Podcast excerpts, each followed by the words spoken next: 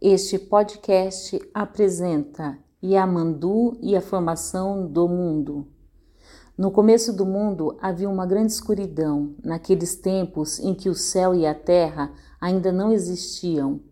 Foi aos poucos que surgiu o primeiro demiurgo, Yamandu, nosso pai, aquele que tem ouvidos e olhos melhores do que as pessoas comuns.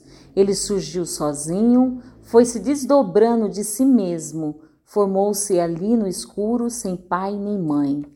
Assim que surgiu, Yamandu fez com que o seu próprio pensamento um pequeno banco para que pudesse assentar.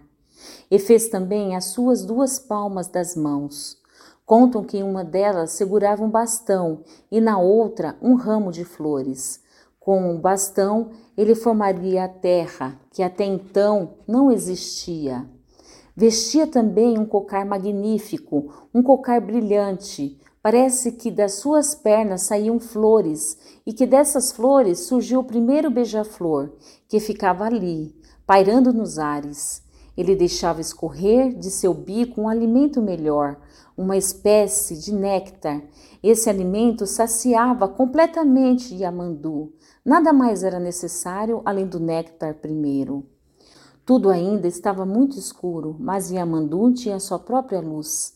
Era como se fosse um sol que ficava dentro de seu coração.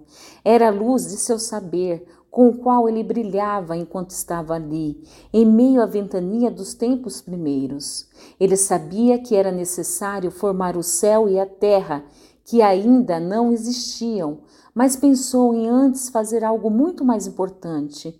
E Amandu se preocupava com as pessoas que surgiriam depois.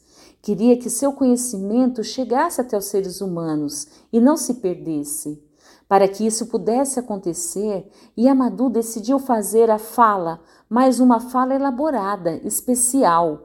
Essa fala era o seu próprio saber, que vinha de dentro daquele seu sol interior. E esse saber era o amor. Com isso, Yamandu imaginou que os viventes pudessem viver melhor no futuro, com a fala e o amor. Quando sua fala iluminada surgiu, ele passou a fazer outras coisas que seriam importantes para o surgimento do mundo. Começou por formar os outros Yamandu. A partir de sua sabedoria, fazia outras divindades semelhantes a ele.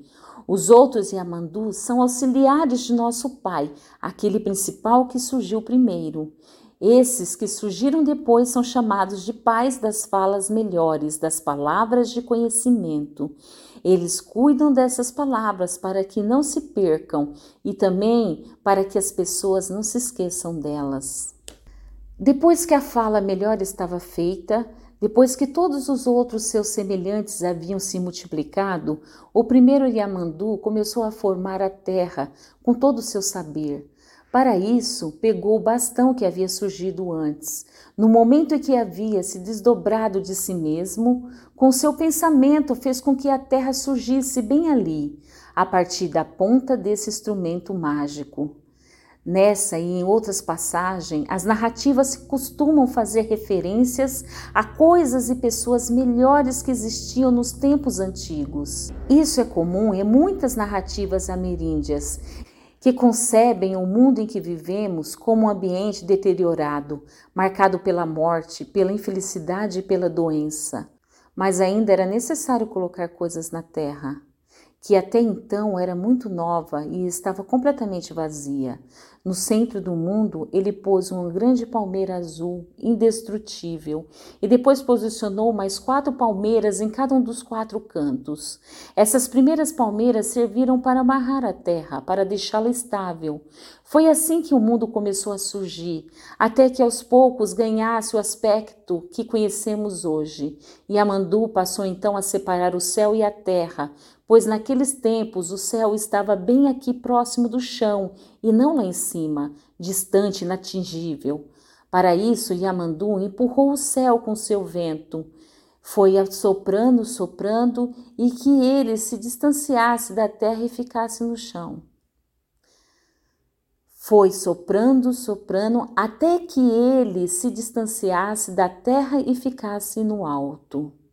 De início, o céu se apoiava sobre três grandes pilares que a Yamandu tinha fabricado, mas eles não eram suficientes e o céu vivia balançando como se fosse cair.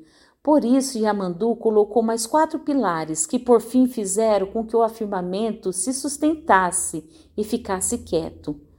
Pronto, agora as duas regiões enfim tinham se separado e a terra podia cada vez mais se transformar. Não é apenas um o céu que estava lá em cima, sustentado por esses pilares. O primeiro Yamandu fez sete céus colocados uns sobre os outros. São sete céus inflados por seus ventos. Não são todos visíveis aos nossos olhos, mas alguns pajés ainda hoje conseguem visitá-los. Eles conhecem os caminhos que levam para essas partes. Era melhor esse mundo que começava a existir. Não havia doenças, guerras e problemas como no nosso. Conta-se, porém, que uma serpente o estragou. Não se sabe como ela arruinou o que antes era aquela terra melhor mas é assim que contam os antigos. Essa serpente era outra, diferente das que existiam hoje em dia. Essa serpente era outra, diferente daquelas que existiam hoje em dia. As que conhecemos são a imagem dessa que vivia no mundo primeiro. Nesse mundo já existiam muitos animais e das entidades que conhecemos, mas eram todos diferentes. As cigarras que hoje cantam também são outras. São imagem daquelas que cantavam no mundo primeiro. E o dono das águas de hoje em dia é outro, é uma imagem daquele que existia no mundo primeiro. É possível que os pajés consigam falar com esse dono das águas, mas ele não é mais o mesmo que existia nos primeiros tempos. Antes tudo era mata fechada, não havia pradarias. Nosso pai então enviou o gafanhoto para que fincasse suas patas traseiras no solo. Ele queria fazer com que passassem a existir os campos, nos quais hoje em dia vivem muito dos Guarani. Quando o gafanhoto primeiro pousou ali com as suas patas, os campos de repente surgiram. As coisas se transformavam assim naquele tempo, quando a terra ainda era nova. Esses gafanhotos de hoje são outros, são imagens daquele que andava no mundo antigo. Depois que a terra já estava formada, Yamandu resolveu se recolher no céu profundo. Deixou por aqui os seus auxiliares que deveriam cuidar das pessoas, para que não se esquecessem de seu conhecimento. Tupã é um deles, um dos principais. Ele guarda o mar e todas as águas. Tupã deve fazer com que o frescor das águas permaneça no coração dos humanos. Foi assim que ensinou Yamandu naquele tempo em que o mundo ainda era jovem.